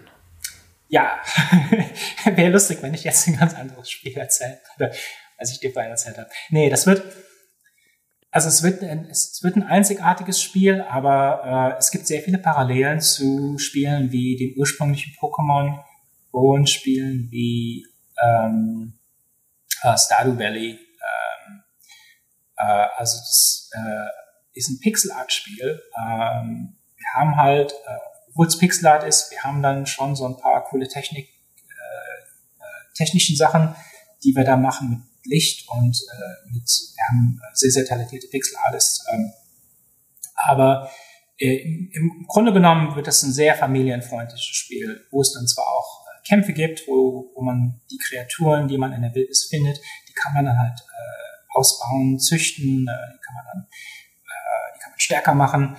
Ähm, man selber als Charakter äh, kann halt äh, sehr viel von der von der Welt erkunden und ähm, ich denke, was was als wir angefangen haben, äh, uns uns über das jetzige Spiel äh, Gedanken zu machen, wie wir das angehen wollen, ist, wir haben uns angeguckt, was sind unsere äh, Pet Peeves, also wie man es auf Deutsch sagt, also Sachen, die uns irgendwie auf anderen Spielen irgendwie immer auf ähm, immer aufstoßen.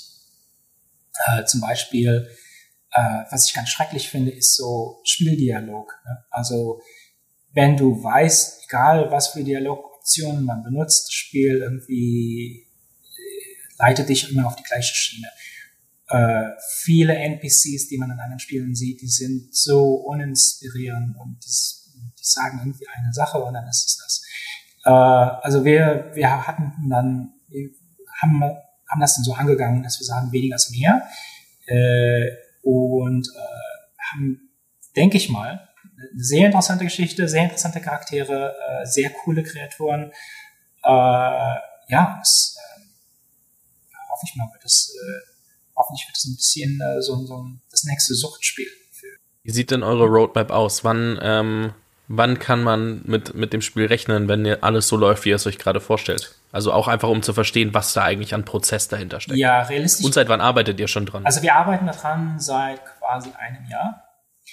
Äh, als wir angefangen haben, waren das mein Mitgründer und ich. Äh, wir haben da zu zweit dran gearbeitet. Wir haben dann innerhalb des letzten Jahres hatten wir dann drei Pixel Artists, also drei Grafiker haben wir äh, dazu bekommen. Die sind alle drei sehr, sehr gut äh, und haben alle ihre, ihre Stärken äh, und komplementieren sich sehr gut. Äh, und dieses Jahr haben wir dann noch zwei Softwareentwickler dazu genommen. Also seit einem Jahr sind wir dabei. Äh, realistisch gesehen sind wir im Early Access in 18 Monaten. Äh, und heutzutage ist es natürlich so mit Early Access, da erwarten die Leute schon ein vollständiges Spiel. Also wenn ich sage 18 Monaten ist das Spiel zu weiß ich nicht, 95 bis äh, 98 Prozent fertig und äh, der Rest ist dann irgendwie polishing und vielleicht noch so eine neue Region einzufügen. Äh, aber das, die, die, die Anforderungen äh, von, von Leuten heutzutage sind viel höher. Äh, und ich schätze mal, ja, in 18 Monaten haben wir was, was richtig Gutes. Also Ende, was sind das? Äh, 20, 2022. Ja. ja. Ja, so rum. Ähm, und dann, und dann, was ich spannend fand zuletzt, ähm, also bei, das sind ja dann am Ende ähm, fast drei Jahre Entwicklungszeit. Und ich glaube, das hat man zuletzt gesehen bei, bei Cyberpunk, ähm, wo dann irgendwie auch jahrelang dran gearbeitet wurde, ein Riesenhype entstanden ist und dann merkt man, was für eine Anforderung die Community hat, weil das ja in der, also dann doch von sehr vielen ähm, zerrissen wurde, also als Spiel, das nicht den Ansprüchen gerecht geworden ist. Also da merkt man, glaube ich, wie sich das entwickelt hat, weil die, das Game Studio, wenn ich das richtig weiß, und da steckst du viel tiefer drin als ich, das Cyberpunk gebaut hat, hat ja davor irgendwie einen Riesenhit gelandet, hat dann gesagt, okay, wir bauen jetzt den nächsten Riesenhit und sind, ich würde nicht sagen komplett gefloppt, weil, aber schon, haben schon echt äh, gut Kritik eingesteckt. Ja, die haben ja, äh, die haben mehr so die, die, das Motto, wir fallen aus dem Flugzeug raus und dann versuchen wir herauszufinden, wie wir unsere Flügel auf dem, im Flug bauen. Äh, und mit, mit Witcher, das war Witcher, das war das vorherige Spiel, hat das auch relativ gut geklappt. Mit den ganzen Patches, die sie rausgebracht haben, ist ein hervorragendes Spiel. Ähm, Cyberpunk hatte natürlich eine ganze Unmenge von Problemen. Da gibt es Leute, die viel qualifizierter sind als ich, um äh, darüber zu reden. Aber ganz grobe äh, Fehler, die die gemacht haben, sind Sachen wie, äh, weil der Hype wichtiger war als das eigentliche Spiel, haben sie wertvolle Zeit benutzt, um zum Beispiel Trailer zu machen, äh, die das Spiel gar nicht so richtig reflektieren. Ähm, und das ist immer ein Problem, denke ich, äh, wenn man ähm, jedes Mal, wenn man wenn man Zeit von der eigenen Spielentwicklung wegnimmt. Ich glaube, das kann man viel eleganter lösen. Wir haben dann ziemlich guten, ziemlich gute Lösung dafür. Äh, und natürlich ist, ist immer, das sind die Fragen. Also das, das äh, die Spielstudios, das ist eine, eine, ganz, eine ganz coole Welt momentan, weil du diese AAA-Titel hast. Äh, Spiele, die sind teurer als viele Hollywood-Filme. Es, ist ja auch mehr Geld im Moment in der Spieleindustrie als in ganz Hollywood. Äh, und dann hast du so Spiele wie Among Us und äh, äh, andere Spiele, die äh, vielleicht einen Entwickler haben oder ein ganz kleines Team haben, die in, in uh, terms of, of revenue, die können da mithalten mit diesen großen Spielestudios, die hunderte von Leuten haben. Äh, weil im Endeffekt, was, wo es darauf ankommt, ist, ob, ob das Spiel Spaß macht und ob es sich verkauft. Ähm, persönlich, also ich habe jetzt äh, Cyberpunk äh, kurz angefasst, als es rausgekommen ist und habe es dann nicht mehr angefasst, äh, bis die den letzten Patch vor ein paar Tagen rausgebracht haben. Und ich habe jetzt, lustigerweise habe ich das angefangen zu spielen vor zwei Tagen oder so, weil die jetzt einen großen Patch rausgebracht haben. Äh, ich finde, es ist ein richtig gutes Spiel. Es ist schade, wie viel, äh, wie viel negativ, negative Presse die bekommen haben. Äh, ist aber wahrscheinlich gerechtfertigt, weil die natürlich, ähm, weil die zu viel versprochen haben. Und dann, weil es viel, viel zu viele Bugs hatte. Äh, und das ist auch was natürlich, wo man, wo wir dann halt das echt, wir sind dann fortunate, dass, dass wir sagen können, wenn das Spiel nicht fertig ist, dann, dann machen wir es, dann äh, publizieren, wir das noch nicht. Äh, also es war so ein bisschen wie dieses, äh, diese Mentalität von, von John Carmack von Bit Software. Ich weiß nicht, äh, wie viele Leute alt genug sind, um, um äh, Doom und Quake gespielt zu haben. Äh, ich hab's, ich hab's nicht gespielt, aber was ich spannend finde, ist nämlich, dass man das, was du gerade sagst, äh, was man jetzt zum Beispiel an dem, an dem Spiel kritisieren kann, dass man das 100% auf die Startup-Welt übertragen kann, wenn man eigene Produkte baut, dass man halt heutzutage auch echt erlebt, dass viele versuchen, PR zu machen und irgendwie sich nach außen hin cool darzustellen, aber das Produkt dem nicht gerecht wird. Und ähm, eigentlich, wenn man sich anguckt, welche Firmen werden erfolgreich, dann sind die schon sehr product-driven und versuchen, das geilste Produkt zu bauen. Ich fand die Parallele gerade sehr gut und, und äh, wollte die noch einmal ganz kurz rausstellen, weil man denkt sich jetzt, was soll ich denn jetzt von einem Game Studio oder von, von Games lernen? Und ich glaube, man kann da sehr, sehr viel von lernen, weil ähm, da gibt's sehr viele Parallelen. Auf, auf jeden Fall. Also da, da schießen sich Leute auch ständig in den Fuß mit. Ähm, die versuchen, ähm, alles zu machen, haben keinen Fokus. Und wenn du dir wenn du dir ein paar richtig coole Produkte anguckst, guck dir mal an, wie, wie Slack äh, gelauncht ist. Also Slack ist im Grunde genommen ein äh, IRC-Client äh, oder hat so angefangen. Ähm, da gibt's nicht so viele Features und es ist einfach sehr gut exekutiert. Äh, äh, ein anderes Produkt, was ich benutze, Roam Research. Äh, das kann nicht viel, aber das, was es kann, macht es sehr, sehr gut. Äh, und wenn ich jetzt Decks, Pitch Decks bekomme, äh, weil ich ja auch äh, in Startups investiere, ähm, oftmals ähm, sehe ich, dass Leute keinen richtigen Fokus haben oder dass sie versuchen, zu viel, äh, zu viel zu machen, zu viel zur gleichen Zeit mit einem zu kleinen Team, mit zu wenig Erfahrung, mit zu wenig Geld. Äh, da muss man da mal einen Schritt zurückgehen muss gucken, okay, was ist denn der Kern der Sache? Äh, kann ich das irgendwie reduzieren auf, auf meine, what's the value proposition, äh, was, was mein Produkt machen soll und wie kann ich das richtig gut exekutieren, dass ich da ähm, mit, mit den, mit den anderen Produkten in der Kategorie mithalten kann oder, oder, oder noch besser bin, äh, damit man da diese Market Adoption findet. Und wenn man da zu viel Zeit in, ähm, sage ich mal, PR verschwendet, ähm, ja, das ist keine gute Sache. Also Marketing ist natürlich sehr wichtig, ist, kann man auch stundenlang darüber reden, sehr, sehr gut. Ähm, ich komme jetzt von dem Hintergrund, dass ich ähm, sehr viel auf, auf Daten, ähm, dass ich meine Informationen auf, auf Daten basiere. Ähm, ich spiele ja auch sehr viel Poker und äh, Poker ist eine, eine andere große Leidenschaft und ist auch was, was, was ich jedem äh, Entrepreneur ans Herz legen kann. Äh, lernen, wie man Poker spielt, weil es ist echt, glaube ich, das beste Spiel, was man lernen kann, äh, um ein gutes Business aufzumachen. äh, aber wenn man ich liebe dich gerade für diese Überleitung. Ich liebe dich, weil äh, und, und ich unterbreche dich auch ganz frech, weil nicht weil ich so viel Poker spiele, sondern weil die letzte Frage, die ich dir am Ende stellen wollte und, und werde, weil ich dein, äh, weil ich weiß, wir, wir sind schon ein bisschen drüber und, und ich dich dann auch doch noch irgendwann äh, in deinen restlichen Alltag entlassen möchte. Ähm, aber die, die, ich weiß gar nicht, wer es von euch beiden zuerst gesagt hat. Also ich bin, verstehe mich ja auch sehr gut mit Fedor Holz ähm, und über den haben wir uns ja dann am Ende auch auf, auf Clubhouse kennengelernt. Und ich habe von Fedor irgendwann mal eine Sache gehört, die du dann im Bedtime Talk auch gesagt hast. Und zwar, dass man Entscheidungen nicht, äh, also anhand der Informationen ähm, ja, validieren oder evaluieren muss, die man hat und nicht im Nachgang, sagen wir mal zwei Jahre später, wenn sich rausstellt, das war dann doch nicht richtig, dann sagen, das war eine schlechte Entscheidung, sondern in dem Moment äh, validieren ähm, mit den Informationen, die man hat und dann gucken, ob man vielleicht mehr Informationen hätte bekommen können, ob man irgendwie selbst äh, in dem Moment nicht sauber geresearched hat, aber nicht zu sagen, nur weil dann die Hypothese falsch war, es war eine schlechte Entscheidung.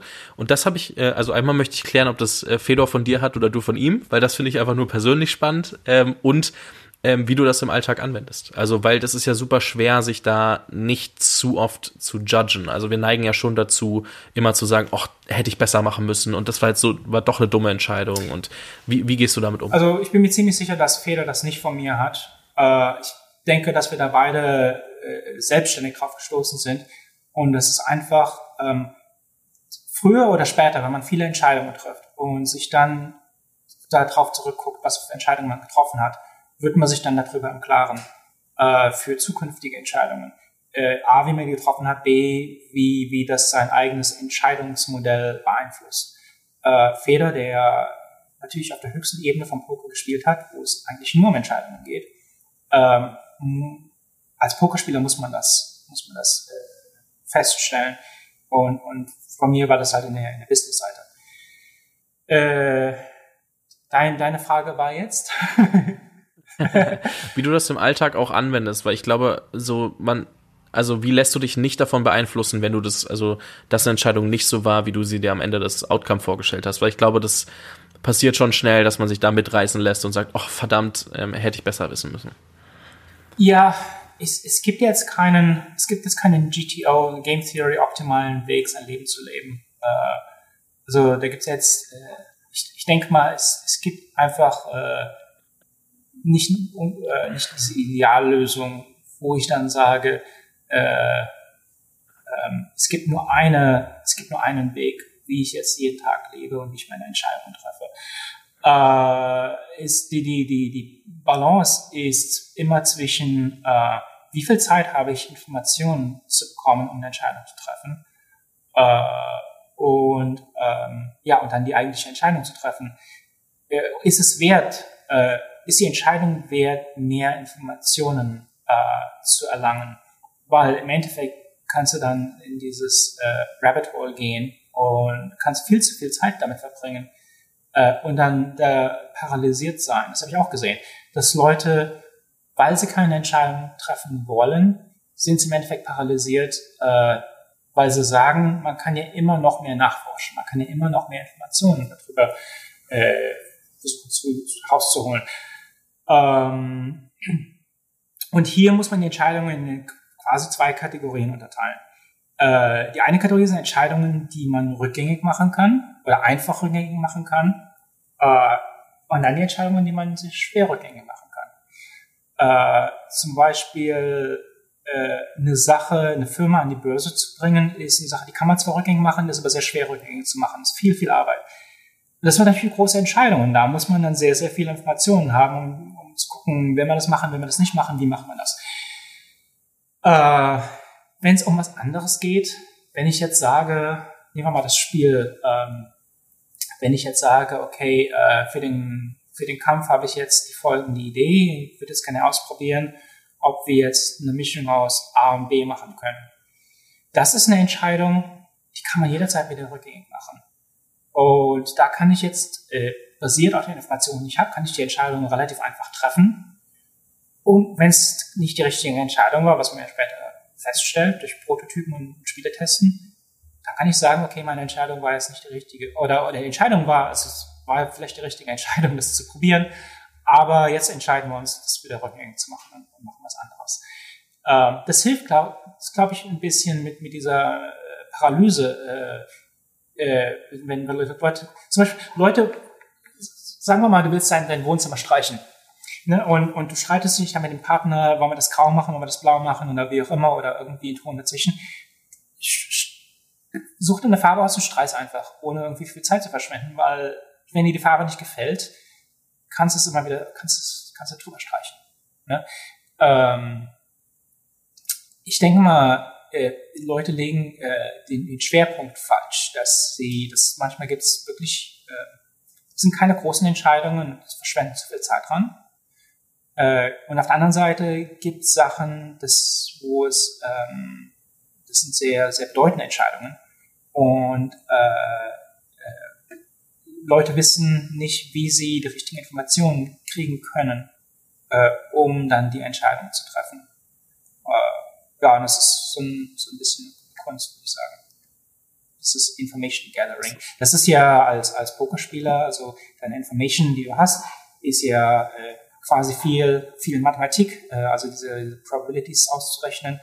Äh, sind aber auch Sachen wie, wie Tells, also Tells äh, Zeichen am Tisch. Also wenn jetzt irgendwie sich mal die Nase juckt oder, oder irgendwie äh, seine, seine Fußspitzen irgendwie weg vom Tisch äh, bewegt oder wie auch immer. Also gibt ja viele, viele Tells.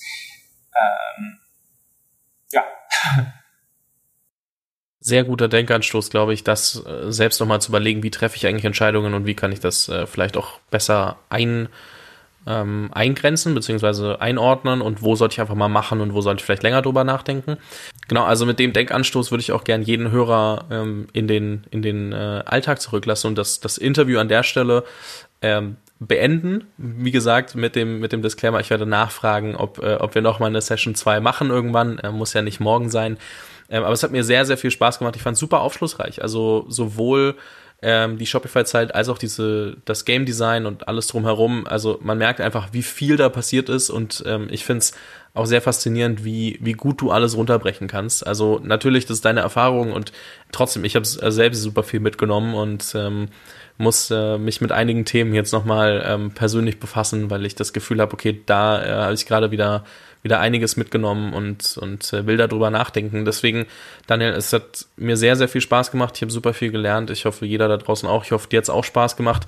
Ein dickes, dickes Dankeschön und ähm, schöne Grüße nach Kanada. Ja, Dankeschön. Ja, hat mich gefreut.